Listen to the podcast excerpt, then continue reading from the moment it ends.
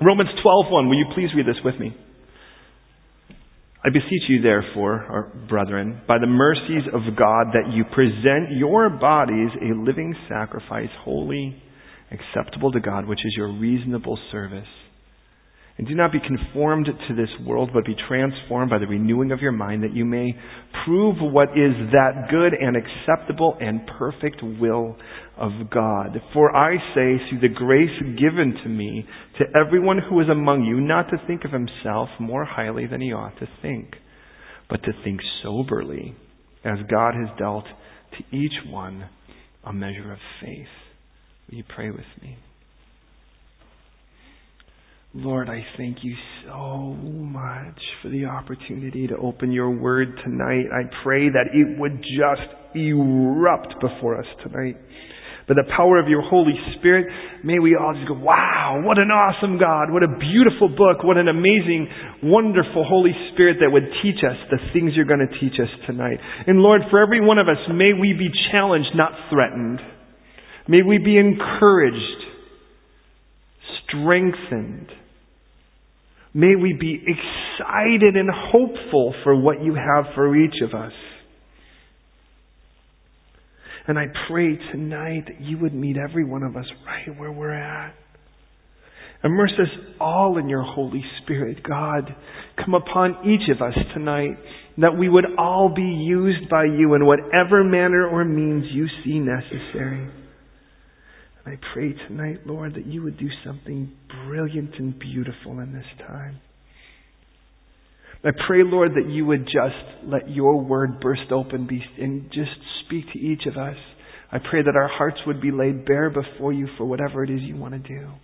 I pray our minds would be available. Even as we prayed tonight to open our hearts, our minds, our mouths, our eyes, do so, Lord. And now, Lord, in this text, bring us all into a more meaningful and right relationship with you. May our walks become walks, dances, beautiful things before each of, of, of each of us before you. And now, Lord, may we have so much fun in your word. In Jesus' name. Amen would say tonight, as I would any, please don't just believe me. Don't assume it's true because I say so. Search the scriptures. Let the Bible always be the final say. Now, I don't know how much you may know about Martin Luther, uh, but Martin Luther, of course, had a had a decent reason to stand up against the church as he knew it before he before that time. It was selling things called indulgences, which basically was sort of like paying ahead for your sin uh, so you were going to have a wild night, this a wild weekend. You could go and pay the church ahead of time so they could pray you out of whatever you know purgatory, whatever the case is. And, and of course, that was ludicrous and completely unbiblical. But the biggest thing was in this issue of grace versus works, because the whole idea is we're saved by grace. And Romans was, of course, a great book for him. He grabbed a hold of a book like Romans because the whole thing was is it's like we're saved by grace. But when he got to the book of James, uh, Martin Luther called it an epistle of straw um, he just he had so much problems with it, and the reason is, is because there it'll say faith with works, and here it says faith, and I don't get how faith saves you, but faith with works. And James, which one is right? Well, they both are. And in the simplest sense, and the only reason I say that is study the book of James. It's a powerful book. Is really the idea of it is that the faith is displayed here as the saving tool, the vehicle, but in the book of James, it's the type of faith that you have. It's not faith plus works; it's a faith that works. And the bottom line is simple. Faith simply means trust. Everybody has some, and we'll see that the Lord has given to each one of us a measure of, of faith, a measure of it. We see that even in our text in chapter 12. However, in that, we are going to spend that somewhere. Having it isn't enough or to proclaim that I believe in God like I believe in Santa or the Easter Bunny isn't enough. The same way that I could say, I believe in the 384 bus line, but until I get on it, I'm not displaying honest belief. I can say it exists, but I really display trust when I put myself in it. And that's the idea. And, and, to understand, James is the idea that if you really trust in God, it's gonna do something to you. That's the point. Yes. Is it so loud? Is it? Oh, wow. Okay, sure. Yeah, thank you. We can do that. Is that better? Okay. Yeah, I would hate for you to be like coming out of here with your ears ringing. Now, now please hear me. Please hear me on this.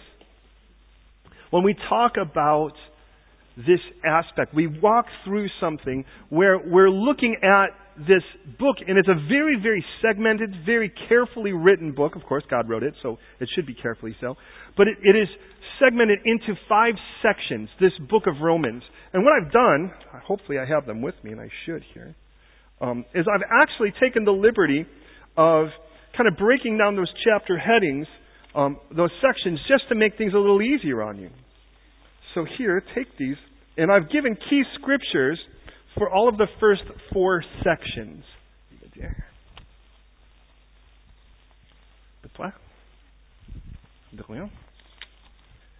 Oh, sure. Hey, Brown, it's good to see you. Hey, it's good to see you. It's good to see you guys. It would be weird not to say that now. It's almost like awkward. Okay. Now, now please hear me. And I, I want to go through this quickly, but at least I want to get you kind of the idea of how this is so intentional of God. Chapters 1 and 2, basic section, first section, sin. The focus on it is, in a simple sense, God's revealed himself to man. Man said no thanks and traded, traded, traded, traded. On the back, you'll see key verses for that first section, and you'll see those verses revolve right around that. The idea that man exchanged the truth of God, exchanged the glory of God, not in that order, but you'll see that in chapters 1 and 2. The basic sin is not, I want to go out and have sex with someone else. The basic sin isn't, I want to go steal or do drugs. The basic sin is God says, here I am, and we said, no thanks, I'll take something else. That's the basic sin. Everything else kind of revolves around that.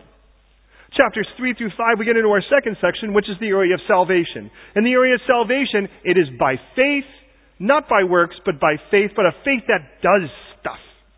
A faith that brings us to action even in chapter 1 it said, I am not ashamed of the gospel of Jesus Christ, for it is the power of God unto salvation for those who believe, for the Jew first and then for the Gentile. For in it the righteousness of God is being revealed from faith to faith. Now some would say the idea is I have faith and I'll get more faith, but that isn't the idea of coming from faith to another faith. The idea throughout the entire book is you had faith in yourself and you're removing it from faith in yourself to faith in Jesus. That's the idea here. And you've gone from faith to faith. Now, now with that in mind, chapters 3 through 5, there's the emphasis then on Jesus' finished work at the cross and us trusting it. His resurrection and the right to be Lord. In chapters 6 through 8, the basic point here, now we get into our third area, that's the area of sanctification, and all that means is being set apart. Then now that God has saved you and you're the only living thing in the morgue, you're the only floating thing in the Titanic, God wants to make clear then that you are to be set apart. And what he starts doing is showing you that you are no longer the person you used to be. That's, and by the way, for some people, do you know they'll never get past that? They'll never really grab a hold of the fact that the old person they were has been killed and a new person has been made in their stead. And if you don't grab a hold of that, you'll really not want to go any farther. Now, follow me on that. And the idea is simple. Now the old man has been killed. The new man is resurrected. We were buried with him in baptism, raised in the newness of life. And so a series of questions kind of ensue. Should we sin that grace should abound? Should we sin because we're not under the law but under grace? What should we say then? Is the law sin? And in all the cases, of course, the idea is of course not. Why would you continue in that which you used to live in when you're a new person? The old person did that, but the new person shouldn't. No matter what kind of excuse. And you're going to submit yourself, hear me in this, you're going to submit yourself or present yourself to one or the other.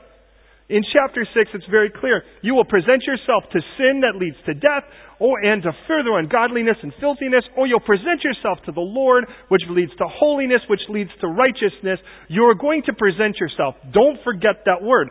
In chapter 6, he goes, and he doesn't even use the word until chapter 6. You've dealt with the fact that you realize you're a sinner. You've dealt with the fact of what it means to be saved. Now that you're saved, now that you've said yes to the gift of Jesus Christ, if you've not said yes to the gift of Jesus Christ, I'm going to give you that choice tonight. To say, yes, I believe, Jesus, you died on the cross and that you rose again on the third day to be my Lord. You have that choice to make tonight. If you have said yes, well then you're at least in chapter 6 through 8 he starts setting you apart. And he says, no, stop acting like who you used to be because you ain't that person anymore. That's the idea here. And that's where we get things like, why do I do what I don't want to do? What I do want to do, I don't do. What I don't want to do, I do do. You know, and it's like in the end, dooby dooby doo. And in the end of it all, what you get is this kind of, there's two things in, in, in sort of competing inside of me. The flesh nature and the spirit that God placed within me. And those two things are competing for preeminence. Chapter 8 then says, one of the two you're going to walk in. You have to choose which one you're going to walk in now. That is all setting you apart. To walk in the flesh, in the simplest sense, can I just say, to walk in the flesh is just simply walking with a me first attitude. That's all it really means. Me first. Me at the front of the queue. Benefit me first. Me first. I want this to be about me. That is walking in the flesh. And he says, nobody who walks in the flesh can please God. You can't please God and have a me first attitude. That's not going to happen. So chapter 6 through 8, how does God set us apart? We stop being me first people. We stop being the person we used to be, run and controlled by sin. Now we walk in the Spirit of God, and that's chapter 6 through 8. Third section. Now that we start being set apart, we start desiring God's will. The problem with desiring God's will is the only way God's will can be done is God's way by God's power and God's methodology. The problem with that is if I don't trust that God is in control, I will try to help Him when I shouldn't. And if I do that, I will be burnt out. I will be frustrated. I will be confused. I will be a lot of things, but what I won't be is joyful. What I won't be is appreciative of any ministry that the Lord starts putting in my mouth, in my mind or my heart. Instead, what I find is that things become more of an obligation than an opportunity. Things become more of a burden than a blessing. Now, in chapters 9 through 11, the focus, by the way, is must be on God's mercy. And the reason I say that is chapter 12, verse 1. It says, I beseech you therefore, brethren, by the mercies of God. Literally through, dia, through the mercies of God. If you have the New International Version, it'll say, in light of or in view of God's mercy, this is what you should do. By the time we get done with even this particular statement, which by the way, we don't have to go more, more than verse 1, He'll say, which is your reasonable service. In other words, the only really logical thing to do, the word reasonable for what it's worth is the word logika, and it literally is the word we get from where we get logic from. In other words, when he says this is your reasonable service, and it was the only reasonable response to chapters 9 through 11, or chapters 1 through 11, is to serve him. It's the only logical choice to make in light of it. Now, interesting, in those chapters 9 through 11, when God shows that He is sovereign, what He shows is that He is sovereign and He's smart. He is so smart that He could give people choices and still know how to use them for His glory. And what we learn in chapters 9 through 11 is that everything that God allows is all about reconciling men to Him. If you want to run from Him, He'll use you to reconcile other people to Him. If you want to obey Him, He'll use you to reconcile others to Him. The only difference is whether you enjoy the journey. He is going to use you either way, either as an example or as a warning, but you are going to be used one way or another. Every time I walk down the streets and share Christ with people, and I see a homeless man who seems to be a bit, sort of a few light bulbs short of the chandelier, I am reminded that that should be me. And I'm not, this is not false humility. I'm being honest. But for the grace of God, that would be me. And though that man clearly doesn't seem to be, or that woman doesn't seem to be in submission to God at that moment, he, God still uses that person.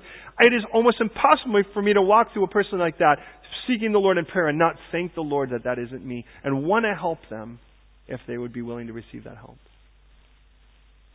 I've learned this. Every guy that sells the, I want to, I want to put you on a challenge this week with me. I wouldn't give you a challenge I wouldn't do every time you see a guy selling a big issue, every time you see somebody asking for money, panhandling, whatever, ladies, be safe. Make a wise choice in that. If they're in a dark corner by themselves, don't go alone. Go and just get to their level. Ask them what their name is. You can say, "Hey, look, it. I, I don't. I'm sorry, I don't have change to give you. But can I ask your name? I, in the last um, maybe four months, three months, have made it my ambition that there would be no man of any sort like that, or gal, that I wouldn't stop and at least ask that much. It's amazing talking to them when the conversations break out. They would rather have that in a lot of cases. Who wouldn't want who wouldn't want to have money when you're whatever, addicted or you need or whatever. But at the end of the night, many of them have told me later, you're the person I remember at the end of the night. Because even the person that throws the tuppence in the tin doesn't even give me the time of day or give me any form of credit that I'm human. And some of you, if you've ever been out on the streets, you know this.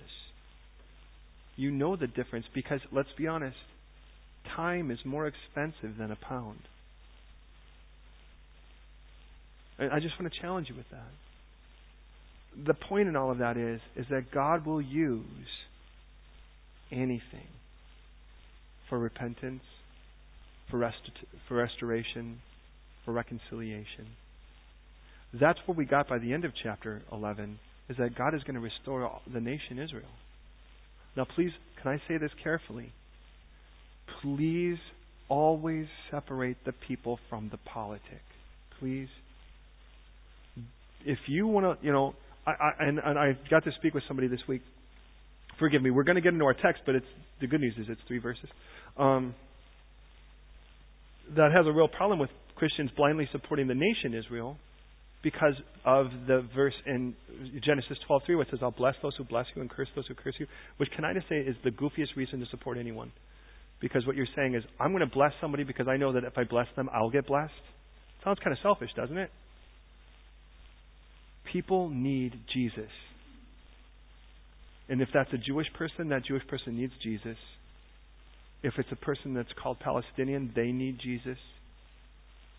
And, and I, what I've learned is we've delivered over 10.5 tons of relief to that nation, not to the government, not to Israeli, but to any human being that would allow us to share Jesus Christ with them as we did. That is to an IDF, that's the Israeli Defense Force, to an IDF branch. Well, we told the ultra Orthodox, look, at, I'm going to pray in Jesus' name. I respect if you're going to go. I respect that, but I'm going to pray in Jesus' name. And we'd bring them candy. Strange. I mean, these are kids. These are 18 year olds, with all due respect, if you're that young. They're like 18, 19 year old guys with, with automatic weapons. They're scared to death. I mean, they're still burping their mother's milk in some of the cases. And it, you come, to be honest, coming with candy is actually a pretty radical thing for those guys. You get to come in and go, look, I'm just, I just want to pray for your safety in Jesus' name and that you would fall in love with the God who wants to protect you. What's interesting is even the ultra Orthodox, which they do bow out of that circle, stand in the doorway. I've never seen any of them go, be, go beyond the place where I couldn't see them. And that they would watch and they would listen. And of course, you're probably aware of that kind of opportunist preach the gospel prayer thing that you might do at a moment like that. And, and here's the point of all that is that God knows how to use whatever it is. But please love the people. There was a Christian, quote unquote, Christian television ministry that gave over a million dollars, American dollars, to the Israeli government, which then the Israeli government turned around and handed 600,000 of it, from my understanding, to the Yad L'Achim, which is the anti-missionary organ, one of the anti-missionary organizations in Israel. So, in other words, think about it: a Christian, quote unquote, television ministry just sponsored, just gave 600,000 American dollars to a group to help stop other people from preaching the gospel. That's what happens when you play with the government. But you've probably learned this in just about any place. Playing with the government's a dangerous thing. Get to the people. It just and the difference is, by the way, it isn't as big of a photo op. It, it, it, people are important. Well, as we get into this issue of sovereignty, and we trust God, it starts in chapter 12. We move into the last section, which is the area of service. Please, please, please hear this order and never forget it. This is what God, I am sure this is what God wants every one of us to know, buried and burned and etched deep into our hearts. Whatever ministry the Lord has called you to, and I am convinced that He has called every one of you to full time ministry. Now, I can't tell you that means you're going to catch your paycheck from the church. We don't even do that. But it does mean that no matter where you are, you're in ministry. Never forget, it starts with the fact that you recognize you're a sinner. If you forget that, you'll start to think you're better than someone else. If you forget that, you'll make allotments which will cause your own fall if you're not careful. Always remember you've been a sinner that has been saved by grace. Not by your works. You'll never earn it. It has always been by God's gift. That's the second area, of salvation. By the way, that also reminds me that no matter who I'm talking to, no matter how crazy, lambastic, outlandish they are, no matter how deep they are in their sin, they're wearing a shirt that says, I love satin. I met a guy like that once. I'm like, wow, I didn't know you. He was a terrible speller. I think he was trying to say I love Satan. But I'm like, I didn't know you were into fabrics. That really got him angry. I'm like satin, you love satin? It's like that's Satan. You're like, goof. You can't even spell Satan. All right, anyway. But but in the end of it all, it's like, look at we want to argue over, oh, that guy's a homosexual, or that person's a drug addict, or that person's a pedophile, or that person's a drug dealer, or that like we want to hang, t- you know, some title on these individuals, and in the end of it all, you know what they are? They're sinners like us. And because they're sinners like us, they get saved the same way we do, which is through the gift of Jesus Christ by putting the trust that God has given them upon Jesus' work at the cross and his lordship at the empty tomb. Does that make sense? I don't want to label people. It's silly. That's like, all right, let's get all the black Christians over here, the white Christians over here, the black unsaved over here, the white unsaved over here. Let's get the Asian unsaved over here. And, you know, and, and you know, if you're Jamaican, I'm not really sure. Are you really African? Are you Asian? Are you what? You know, I think it's goofy to me. In the end of it all, we're sinners saved by grace. That's the second area. But let's just say that Sam and welcome, bro. It's so good to see you again. Let's say Sam and I wanted to go plant a church and we were going to go to Wales. And off we went to Wales. We took Annie with us. She's going to start a dance ministry. We took Rodrigo with us, and Rodrigo is going to actually lead everyone in just crying out to the Lord because I just love the way he does that. And so the four of us go out to plant a church. And this is as far as we've gotten in this, in our own hearts. We recognize we're they're sinners, just like us. We recognize that the only saving is through Jesus Christ. And so we got them, we preached the gospel. Okay, great. The problem is if we don't let God sanctify, set apart our hearts and our views, reinvent exactly who we are, one of the areas that we'll have a problem with is in our area of success. Because one of the things that happens in sanctification, remember, because the idea of not walking in the flesh, where it's me first, is that God redefines everything. So here's what happens we go to plant a church. Well, what's going to be our view of success? If we don't sanctify, if we don't let Jesus reinvent, redefine the terms, what is going to be our view of success? What would be a successful church to us? You tell me. Numbers. Lots and lots of people. And you know what's sad? Is in the 70s, a group of church leaders met with a group of secular business executives and analysts to try to discover how to make the church more relevant. Now, what happened is, is we brought in, created an environment where the church became a business, and the people that came in were consumers, and it's been that way ever since. If you think about it. But if we actually allow the Lord to redefine success, are you following me on this? Things are going to be different. It won't be, Rodrigo, how many people did you bring in today? Sam, how many people did you save today? Annie, how many chubby people did you turn into dancers today? Or whatever it is. By the time we're done, it would be Did you get to obey Him today? Did you get to walk with Him today? Because obedience is everything. The results are His, right? What if the Lord had called us to a church of 20 people? Would that be unsuccessful in the eyes of the world, perhaps? In the eyes of some church circles, perhaps, but not in the eyes of the Lord if that's what He's ordained. I would rather be innocent with 20 people than guilty over 20,000. And some guy stands up and says, You won't hear me speak of sin from the pulpit. I'm like, Can I just say sin, sin, sin, sin? We already started with that, right? So, look at it. I'd rather be innocent with all y'all. And the joke is, or the, the phrase is, I would rather offend you with the truth than massage you into hell any day. Now, follow me on this. So, God sets us apart. And all of a sudden we start saying, because what happens is, if we stop putting us first, guess who becomes important? You do.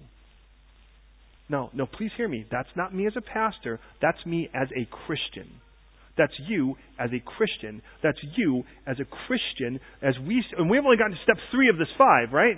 And as we've gotten to step three, and this is where God starts changing and sanctifying. You start seeing God working in you when other people become more important. And a church like this, be it 10, 15, 100,000, or whatever it would be, is going to be, it, it can't get any bigger, by the way, if Jesus is here. Let's be honest. The heaven of heavens can't contain him. No matter how many of you come or don't come, I mean, I love you here.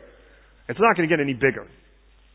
But what would happen if every one of us allowed Jesus to do that with us? Where all of a sudden we came in looking to see how to bless someone else, looking to see how to serve someone else, instead of looking to see, is this going to meet my needs or not? Jesus meets your needs. A church will never meet your needs. Are you with me on that? That's just step three. But here becomes the dangerous thing. Let's see, we actually allow the Lord to do that. So what happens is Sam and Annie and Rodrigo and myself, we're planning a church and we really do have a heart for people. We've moved to this place because our hearts are broken for the people in the area and all we want to do is be out and talk to them. Now that's going to be different for each of us perhaps in whatever way it is. But we're out and we're sharing. And let's just say in that, Sam meets Nathaniel. And Sam meets Nathaniel and he starts investing in Nathaniel and Nathaniel starts really popping up really great. I mean, he's starting to look great, and he shoots up, and things look really good. I mean, in the sense of like a shoot, not like shoots up. And you know, and he's like, and things are looking really good, and we're we're just loving it. And all of a sudden, you know, and, and Sam's like, check it out. I think this guy's going to be our next pastor. I can see it in him. I see it, and all of a sudden, Sam blinks, and all of a sudden Rodriguez is being, I'm sorry, Rodriguez, all of a sudden Nathaniel is being arrested for, for you know, um, for abuse in the home. He beat his wife uh, to, you know, half to death, you know, and, and he's like running from the law and all this. Now, now, please hear me. Obviously, that's not the case with Nathaniel. That's not the case. But please hear me. You know what happens to Sam? Is he starts asking like you would, what did I do wrong? What could I have said? What should I have said? Could, oh, you know, there was that meeting on that Tuesday and I couldn't make it because I was sick. I bet if I had made it, he wouldn't be there. And don't we do that to ourselves? Do you know why? Because that fourth step isn't grabbed a hold of, which is that God is still sovereign. He's the one who allowed us to be sick. He knew we'd make that choice beforehand. But here's the cool part the Lord may allow all of that to bring Nathaniel into a more powerful relationship with the Lord that's permanent. Does that make sense? And we've watched that in many cases where, I mean, you, go around the block even a couple times and you realize, and people are like, you know, we decided you guys are whack. I decided I want to go out and worship lettuce. And you're like, and I'm whack. All right. And off they go into whatever their thing is. And you think, and you go, oh God, what did we do? You're too long. And you know, and by the way, when someone leaves the church, they have to come up with a reason, right? And they're never going to say, I want to go sin. But let's be honest. Let's be honest. A lot of times that's just quite simply the answer. But that's not what you're going to say. So what you're going to say is, the music's too loud, or the music's too quiet, or it doesn't rock, or whatever, or the sermon's too long, or I don't like pews, I like whatever. Or you know, it's like it's, you got to come up with something, and you don't want to say, you know, the truth of the matter is, I want to move in and sleep with my girlfriend, and I don't feel comfortable in your church to do that. I would be, by the way, if you want to go do something like that, please don't. But if you do, just tell me the truth, because at least I could sleep a little better. But I trust the Lord, right? Because what happens is everything, no matter what it is, you go to bed at night and you go, all right, Lord, is that the truth? And the Lord says, and you know, I, I'll be honest, you wouldn't, you wouldn't know how many times I lay even the length of a message before the Lord, and I go, I know these things are long in the sight of some people. Lord, you shorten it or lengthen it, whatever length you want, but I got to trust you in this. And when it's like, whoa, it's gone that, the Lord's like, hey, hey, hey, settle down, Junior. Didn't I have, didn't you pray? Didn't you trust that I was listening when you were praying? You ever get into a conversation with someone and you're sharing with someone and then you walk away and you go, oh, I just said that. You know? But the Lord's like, hey, hey, hey, hey, maybe I held your tongue. You know, sometimes for some of us, that's a miracle. That's me too. Hey, you know that. You know, where it's like, you know, like if, if you're ever like there and you're letting, especially as a pastor, because you want other people to rise up and they're starting to share, and you're like, my tongue gets hurt from biting it, because mm, I want to go, and, and, and, and, and And you're like, no, no, no, cool, bro. I'm just going to pray. God, please, I should be praying for him, but God, just shut me up, just shut me up, shut me up. You know, it's like the Lord's like, look at, am I in control or not? And there are times you know where you think you have an answer and you do something really crazy. You get humble enough to say, you know, I, I don't really know. Do you really ever think that the person's going, ha ha ha, I can't believe in God because you don't know who Cain's wife is? Do you know sometimes I really believe the world is looking for us to be humble enough to be able to be honest and say, I, I don't know. What would happen if this week we said, all right, Lord, I never want to forget I'm a sinner in the sense that I never want to forget I am susceptible to bondage, but I'm not going to choose it. But I also see that that means that I have I have in common with everybody else sin, but I've been saved from it, from the penalty, from the guilt, and the power of it. And because of that, I'm going to walk in you now, and I want to be used. But I've got to trust you that you are going to show your mercy even in the craziest of circumstances. Now, look at one last thing, and we'll get into our text to develop it. Please hear me. Please hear me on this. If we all have sin in common as, as human beings, but we as saved have Jesus in common, we can choose our area of fellowship. You ever see they're like three great Christian guys, but you put them together and you might as well just lock them up before they start the night? I mean, it's like what happened? You see these gals and they're amazing girls, but you put them together and they're like a gaggle of gossip. What happened? It's because if we don't consciously choose to fellowship with Jesus, we'll default to the one thing we all know how to do, and that's fellowship with sin. And that will be, which, by the way, the easiest way is just to start making it about us again instead of about Him. Does that make sense? Now listen. In that now we get to chapter 12 verse 1 and now we begin okay so you want to serve. Well notice God assumes you've read 11 chapters to get to 12. So you want to serve. Are you aware of the fact you're still a sinner? Inside there is a nature, a sin nature. Are you aware of that? And because of that you're never that far away from the rest of the world.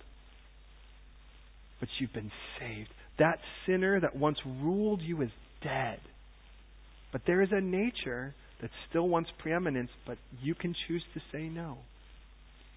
So I can look out and still feel a compassion for the lost, but feel an appreciation for my salvation. Does that make sense? And then I look at that and I think, all right, God, reinvent my view of success, reinvent what is important, reinvent my direction, my identity, redirect all of that, and let me trust that even when it doesn't make sense, you're going to use it. It's a death in the family, it's an illness, it's crazy circumstances, and you go, God, this seems such a step backward, but God, I'm going to trust that you're smarter than I am, and you're going to use this. And in chapter 12 now, he says, I then, I, I beseech you. The word, by the way, is the word parakalao. And the word is the, to be called beside. The same word that's for counselor or comforter. In other words, can I counsel you on this? Can I plead with you for a moment, brothers? By the mercies of God. In the book of Romans, to give you an idea how important mercy was in that section where some people want to prove that God sends people to hell intentionally, can I just say that of the nine times that the word mercy is used in the book of Romans, seven of them are used in chapters 9 through 11. Do you think that tells you something? And then the next one's right here. By the way, there are none before that, the word mercy. It says, by the way, 9.15, I'll have mercy on whomever I'll have mercy. 9.16, to him who wills, it's not of him who wills, nor of him who runs, but it's the Lord who shows mercy. It's him who shows mercy. On verse 9, 918, therefore he'll have mercy on whom he wills. 923, it says that he will make known the riches of his glory on the vessels of mercy.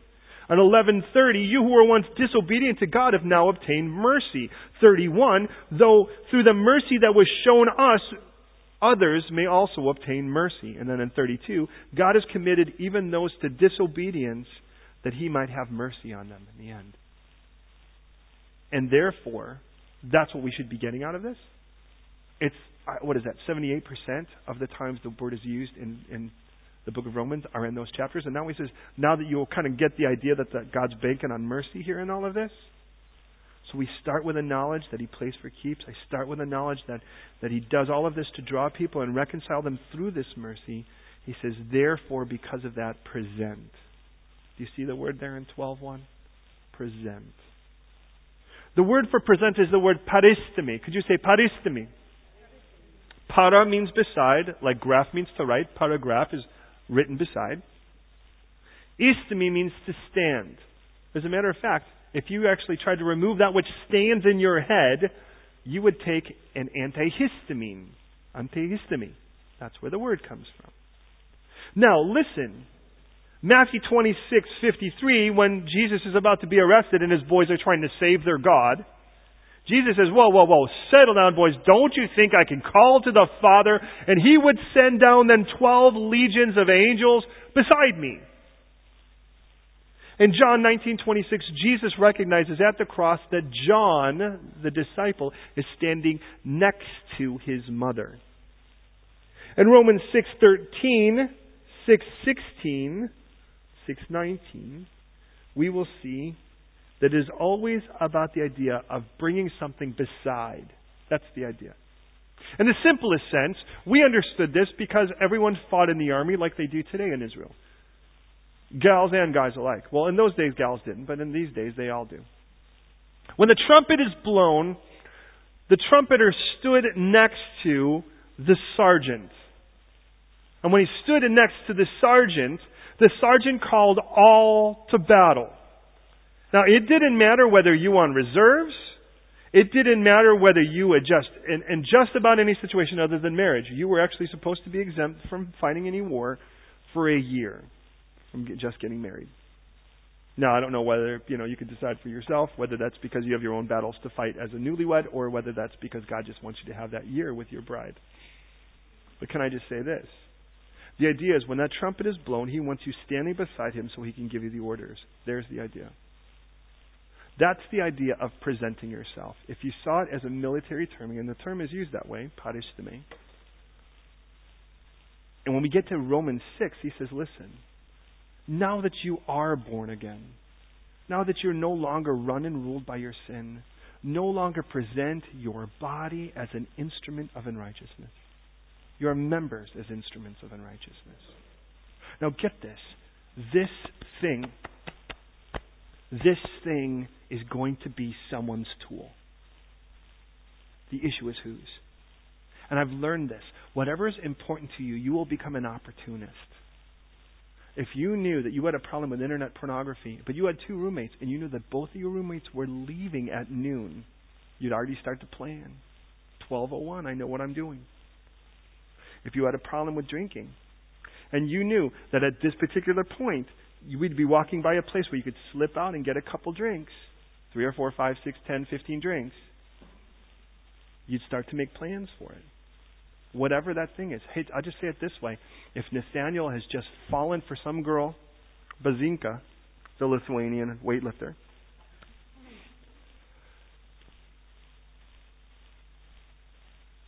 well, you know, you're welcome. If he had fallen for Bazinka, he would make because his heart was there, and he could even say, "Oh, I don't care about Bazinka. I mean, who cares about Bazinka?" But every time we start to talk to him, he starts bringing in Bazinka, Bazinka, Bazinka, Bazinka, right?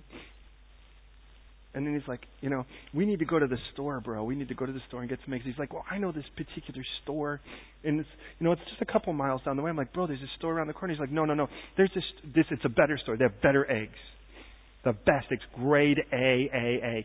Oh, you got to come. And you're walking, you're like, oh, this is Nevezinka's place, isn't it? And you start realizing, no, you could like, okay, I can take three buses. They'll all wind up to the same spot. This one's about 10 minutes. This one's 12 minutes. And this one's 62 minutes. I'll take the 62 minute bus because it gets me near Bazinka. Now, the whole point of that is, is that we become opportunists for what's important to us. And that's just, you know, that's just the way we are. Presenting ourselves, we're going to present ourselves to something. But let me tell you what, please, please hear me. If you can't get your appetites met by Jesus Christ, you're going to present your body to get Him. Whatever they are. You need power? You'll present your body for it. You want love? You'll present your body for it. It's like, hi, here's my body, love me. Here's my body, give me power. Here's my body, give me importance. Here's my body, and we'll present it to whatever we need to. Whatever, whatever the slave driver is, whatever the thing is, we'll offer our bodies to the workforce. We'll offer our bodies to the to the whatever it is, to the social crew. We'll offer our bodies to whatever is sort of masqueraded as love, but we'll give it up somewhere in some way. We'll advertise, we'll shape, nip, tuck, suck, whatever we need to do. We'll put on our fake up or whatever to try to whatever we can do to try to make sure that somehow our bodies help get us somewhere. And he says, now listen. If you recognize that God knows how to use everything as a tool, why don't you offer Him your body as a tool? Because he's going to use it anyways. What would happen if you actually said, here I am? What would that be like? Listen, that is the beginning of service. After 11 chapters of dealing with sin, salvation, sanctification, sovereignty, where God is smart, now we start to go, all right, I'm ready to serve. I'm ready to serve. And God goes, good. Here's your first act of service. First of all, you wrapped around, you wrapped your head around the idea that I'm merciful, right? That I use everything to bring people to me, right? You recognize that, right? This is all about bringing people closer to me, right? What if? That's where it started. Was even that mindset. I didn't get into, look at, I know guys where it's like, you know what? They were never really that popular. No girl ever really looked at them. They weren't that brilliant or whatever. But one day in a Bible study, someone was opening it up for people to share, and they, they said something. And people turned around and went, Ooh, that was insightful. And they went, Yeah, that was insightful. Check that out. And then what happened is the next time they read ahead, right? And they read ahead and they're like, oh, and they say, oh, I've got a couple points this time. And they're like, blah, blah, blah, blah, and they say, and they're like, people go, ooh, you're pretty smart. They're like, check it out. The next week they listen to a couple teaching tapes beforehand. And now they're like, they've got a whole thing ready. Now the whole reason I say that, I don't pick on people because that's, I don't have anyone in mind. Please hear me. Is somewhere down the line, you didn't enter into service by the time it's like, I need to start a church because I could get people to look at me like this all the time. You didn't enter in because your whole purpose was that you recognize that God does everything to draw people to Him. Do you get that? Please hear me. Before I knew Jesus Christ, I was a musician in front of a lot of people. You don't even need to hear how many or whatever, but listen, I know what that is, and that is not success just because people look at you. I killed people. Honestly, honestly, I killed people by what I was doing and it isn't good. On the other side of that, to serve people and to bring them close, there's nothing, there's nothing like actually being a part of someone's testimony, be it however grandiose or small. And if you don't wrap your head, if I don't wrap my head around the fact that this is all about Him bringing people to Him, all my knowledge is going to look stupid because it's just going to be me like a puffer fish floating around full of air driving people, try to get them closer to me. What good is that? And you know what happens then? It's not God's church, it's my church. And what happens is some other guy moves down the block and I'm like, hey, hey, hey, don't get near my church, man. Hey, you know what? If everything's about bringing people closer to Him, please, this, you know, let's think about it. There's 14.95 million people in the greater metropolitan London area. How many churches do you think we need? Anyone who thinks that there is that church got issues. What building holds 14.95 million people? I think there's one in heaven, and that's about it. Please, please hear me. Because obviously this is why we're not doing this too quick. Please, I beseech you. We really have a grasp on the fact that everything is about God using tools to bring Sam closer, to bring Marcia closer, to bring Amon closer, to bring Anton closer, to bring Andrew closer. If everything is, whatever that thing is, and then we say, now you want to serve? You do have that, right? You do get that, right? What you're then saying to present is, well, then can I be a part of that? Isn't that what we're saying here? To present, and we haven't even gotten to the, the rest of it yet, but listen, we may get through verse 1 tonight, and that's okay, right? Listen, if I really grasp that what God wants to do is I walk by some guy that's got that really goofy here, I shouldn't even say that because he might show up here someday.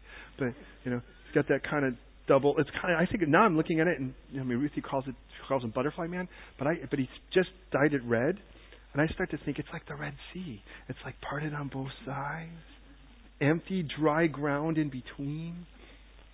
Let my hairline go. I'm just kidding, Lord. I'm not asking that. Um, please, please hear me. And, and I realize I look at that person. I'm like, God wants you. And if every person I looked at, I realized God wants you. Now, there's some people that want to talk about how their belly button's so important or whatever, and you're like, you know what? I don't think we're getting anywhere with this conversation right now, but please I, I was like, you know, I, I, but I know that the Lord wants you. And then if, you know what? Because I trust God's sovereign, I don't have to be the person that, I'm not a deal closer. I'm not a salesman. I could look and go, hey, you know what? Maybe I dug a blade in this soil, but clearly at this point you're talking about things that make absolutely no sense. And, but someone, you know what's crazy is, uh, someone else may just totally connect. I'm not. So I'm going to just, God bless you. I'm going to run, you know, and I think I hear a bus calling or something. I'm going to jump in front of it or whatever, but but please hear me. It's like if I really knew that everything was about that, do you realize what happens when I wake up in a morning like this and I know that I'm going to have studies? When my prayer isn't, God, let me do something so people would go, I could never do that. Wouldn't that be awful if that was the ambition of a teacher? Wow, he comes up with such brilliant things. Wouldn't it be just much better if you just were like, you know what, I just walked out of here more in love with Jesus, closer to him? No, listen, I beseech you, because you've got your head wrapped around the fact that He wants to use everything to draw people to Him, well, I beseech you then present yourselves. No, present your bodies the same thing that in Romans chapter 6 he said, stop offering this thing, literally, stop offering this thing to be used for unrighteous purposes. Now offer it for things that, be, that are used to bring others to. That was back in chapter 6 when you were just starting to be set apart in that sanctification area. Now he's like, now that you realize that in service, offer this. Offer this. And, you know, here are my hands. What could these do? Here's this mouth. What could that do? Here are these feet. What could these do? These legs, what could these do? And then we help somebody move. I actually love helping people move, unless you have cats, because I'm allergic. But otherwise, and it's like, because it's good exercise. I actually like it. And I realize I get to use more parts of my body to serve the Lord. But listen, listen, listen, listen. If everything, if everything is about bringing people closer to Jesus, He's got to be in it. Please don't forget that. If I offer this body to Him, not to you, but to Him, well, then whatever it is, He's got to be. So look at it. It's like some guy's cold out there and he wants a blanket. It's like, but what if I tell him, I want to give you this blanket in Jesus' name, and they say no? Then they're stupid. They're cold. But in the end of it all, it's like, you know what? Okay, I'll just stand here then. Nice blanket. This is a good blanket. Can I give you this blanket in Jesus' name yet? No. All right, I'll come back in 10 minutes. I've learned that people say no, they say yes sooner or later. Well, that was so mean. No, it's not, because I've given my body to Him. Do you see that, what I'm saying? So don't say, well, look, it, I'm afraid that if I bring Jesus into what they'll say no. Well, then they'll say no, but at least they know they're saying no to Jesus. Otherwise, what will happen is they'll say, well, you don't have to be, you know, people are nice. That person's nice, and they're not a Christian, and chances are they were a Christian. They were afraid to tell him offer my body, and here's where it gets fun, ready? As a living sacrifice. Wait a minute. Living sacrifice. Why not a dead sacrifice? Hey, can you agree with me on this?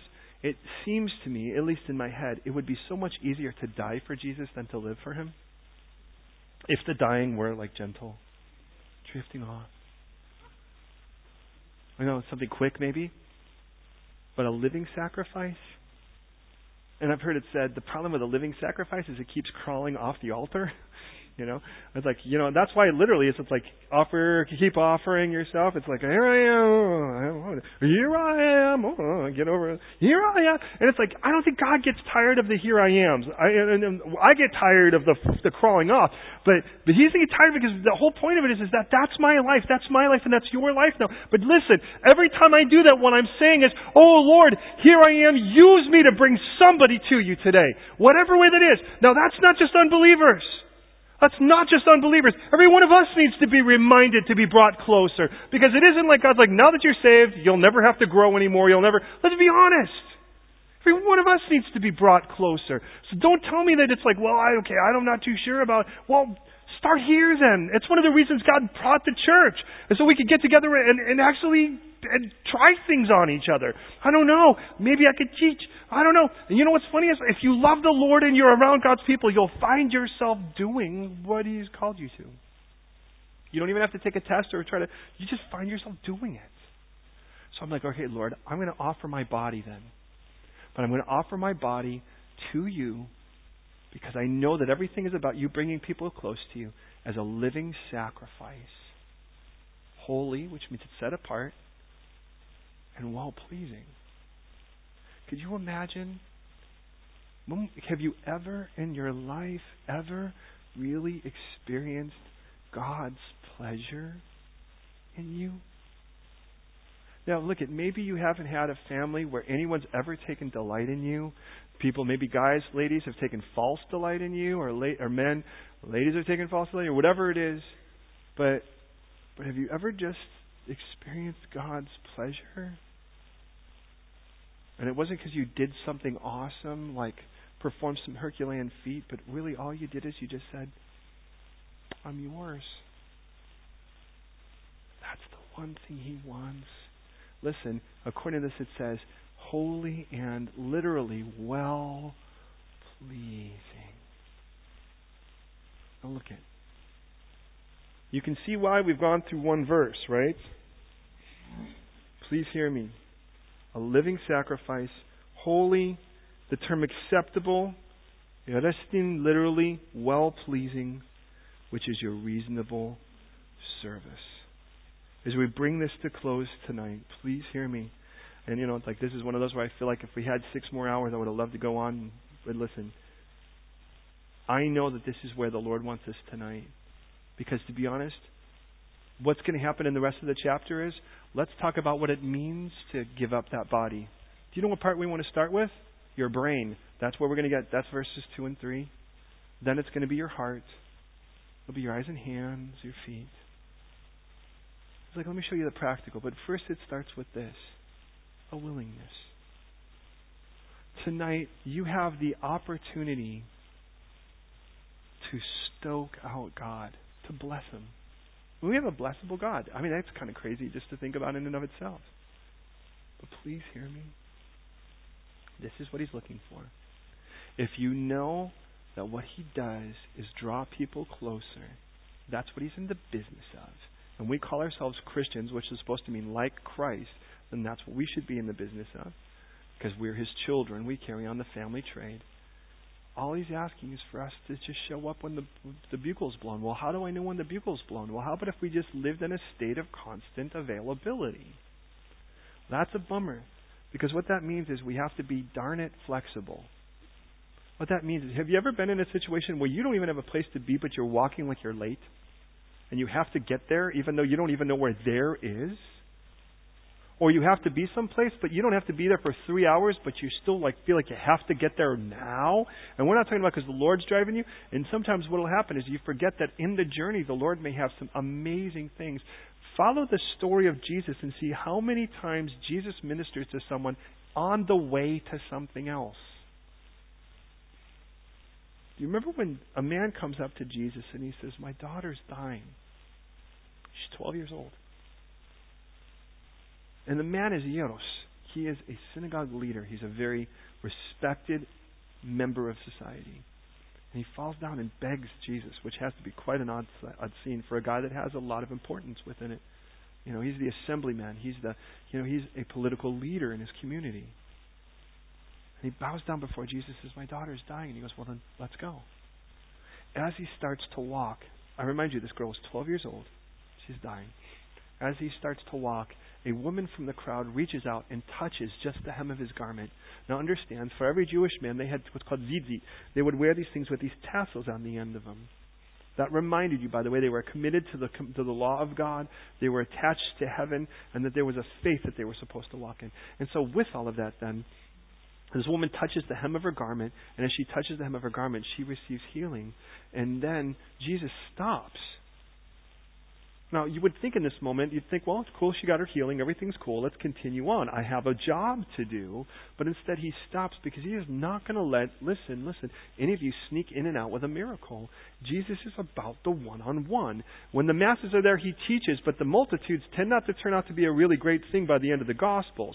On the other side of it, Jesus is always trying to get the one on one, and then he'll do something, he'll, you know, he'll do some great miracle, and he'll say, don't go tell people. Why? And Margaret says, because then he couldn't even walk into a town because everyone thronged him, what he really wanted was to get alone with people. He got out into deserted areas just so he could try to get a one-on-one, and even there they thronged him. You get the idea. That's what he was looking for. So this gal is kind of touched him, and, and he stops and he goes, whoa, whoa, whoa, someone touched me. And everyone's like, uh, duh, you're like in a loaded lift. You know, you're like in rush hour down on the, the central line. Everybody's touching. He goes, no, no, no. There's a difference between brushing up against me and touching me. There's a big difference. And don't listen to, to some crazy idea out there in your head.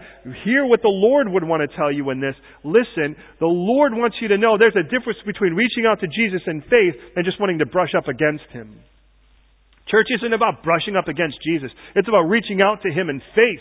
And He recognizes it with this gal, and He turns around and He goes, okay, fess up. What's the deal? And He knows this, and she says, I have been bleeding for 12 years. Do you get that? 12 years. Now, what would it be like to be the dad of a 12 year old hearing this woman say this? Been bleeding for 12 years, which means I couldn't go to synagogue, I couldn't go to temple, I couldn't go anywhere like that in public because that made me ceremonially unclean for 12 years. I've been hemorrhaging. And he looks and he could have said, Cool, you're healed, go on. But he says, Daughter. What an amazing moment to hear that from Jesus. Daughter, your faith has made you well. And at that moment now, they come and they say, the Jairus' servants say, the girl's dead. But if you had just stopped with this daughter to deal with my daughter, we wouldn't have had this. You get it? And Jesus says, hey, hey, hey. Don't stop believing. Let's go. By the time we're done, the girl is raised from the dead. Things are powerful. Everyone's blown away at the whole thing. And Jesus had done a bigger miracle than he would have had he gotten there in the first place. So please hear me. Please hear me. Man, if your radar is on and your antennas are up, listen, sometimes what you're going to find is all so much of the ministry happens on the road to something else. Especially, please hear me, especially, especially, especially when we're like on the road to do something that's leisurely with our friends. And you're like, you're walking like, oh, we're going to go get some food. All right, ha, ha, ha, ha. Hold on, guys. I can't ignore this. You can go if you need to. I'll be right back. My in-laws used to used to hate that. Like they couldn't walk me through San Luis Obispo because there would always be somebody that I, the Lord would just say, "You, that person, that person," and so they just got used to it. They're like, "Okay, we'll meet you there. This is where we're going to be. We'll see you." There. You know. You know what? It's like, and just please hear me. You know where I learned that the most from? My kids. Shantae, man, she just couldn't get anywhere because we'd walk, you know, in our little town. We'd walk, and she'd just want to pet the dog and smell the flower, and and, and, and my wife would be like, "Come on, we need to get somewhere." We didn't even need to be there at any time, but you just kind of get that task-oriented thing, and she's like, "Ah, la la la, ooh, look, there's a seagull," ah, ah, ah, you know. And it's like this is, and it's like I, I learned, you know what though, we should be. Mo- it got me back to realizing, enjoy the journey and be available. But please hear me. If the bugle is blown and you're too busy getting somewhere that isn't on the Lord's diary, you won't even hear it, or worse yet, you'll ignore it. But if you're like, you know what, no matter what it is, and Jesus told us this, right?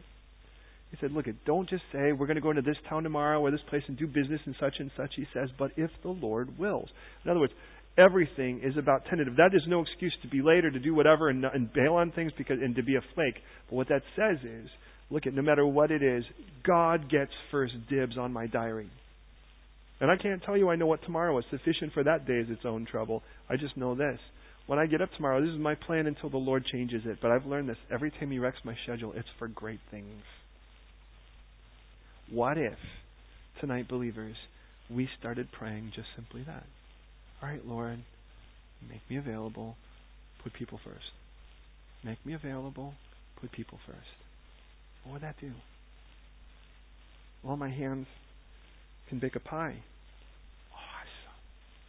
Some people, that's great ministry. I'm pretty good with machinery. I'm pretty good. I'm pretty handy. You know, what would happen if we cared for every widow? Made sure their lawns were mowed, made sure that their sinks were running right because people were good enough or available enough, whatever, to do it. Who would ever thought a lawnmower could be a powerful tool? It is.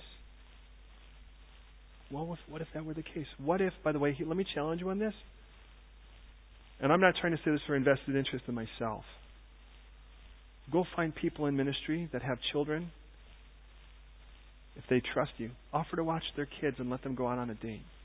I try to do that with other pastors. Every time we used to go visit people in other countries, that's what we would do. Because they're like, that's the one thing we've never been able to do. It is amazing what happens when people get that chance. And again, I'm not saying that for our vested interest. There are other people who need it even more than we do right now. Prayer for that. Whatever that thing is. And here's the thing. It's like, well, it just seems like it's just a what? Hey, there are holy beanies that have been knit because you were led to do so. It's amazing what little thing you think is a huge thing for someone else. You may have a phone call that could really. I'm just kidding. Anyways, all right. Look at. I want to pray, but please hear me. What if we just made it that simple and just said, Lord, here's my body this week. I recognize everything's about you bringing people to you, believer and unbeliever alike. Here's the body. Use me whatever way you want. I'm going to trust you. I'm the instrument, not the artist. I'm the tool, not the craftsman. And I just want you to know I volunteer.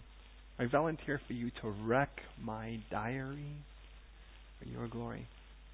Well, what happens if you wake up and you're so sick you can't get out of bed? Maybe what the Lord said is, Today, I just want to spend a day with you because you have the right heart and I just wanted to enjoy you in it. Because don't forget, part of what He wants to do is draw you closer to Him.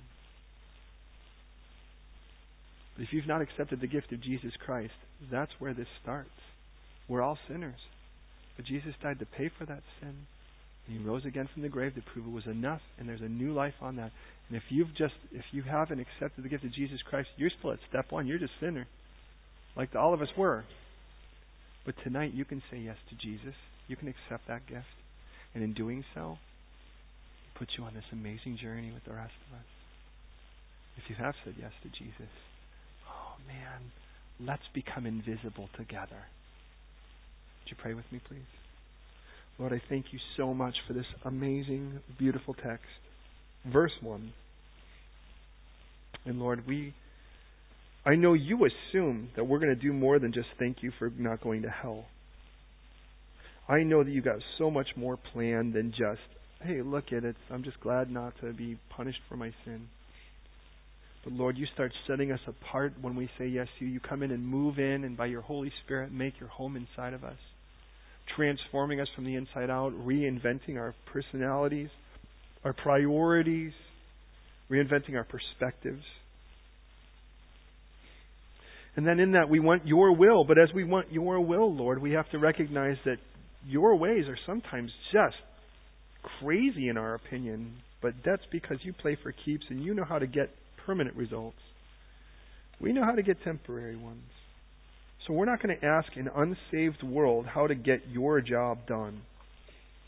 We're going to seek you in your word.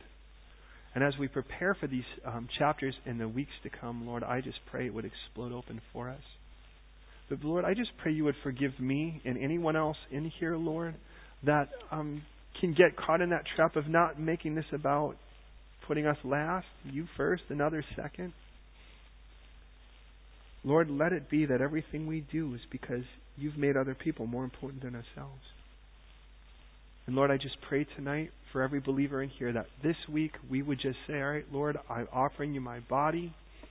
Use it, my hands, my feet, my eyes, my heart, my mind, my mouth, my ears, whatever it is. Just use it this week. Don't let us be caught in the trap that we don't think we can serve unless there's some program designed for us to do so within a church. Lord, we are available 24 7, even as we seek to pray without ceasing, to just always be available and be in communication with you. We cast ourselves before you and say, Lord, we are your tools for your reconciliation with man. Be it the saved or unsaved, draw us, use us, draw us deeper into our relationship with you. And tonight, if you've not said yes to Jesus Christ and you recognize there's a choice to be made, I'm going to pray a prayer and I ask you to listen. And if you agree, I ask you to say Amen. And what you're saying by saying Amen is you're saying, I agree. I've made that choice. Let that prayer be mine. Those words be mine. So be it in my life. And here it is God, I confess to you, I'm a sinner, just as you've made clear in your text. I've traded you in for other things in my life to put me first.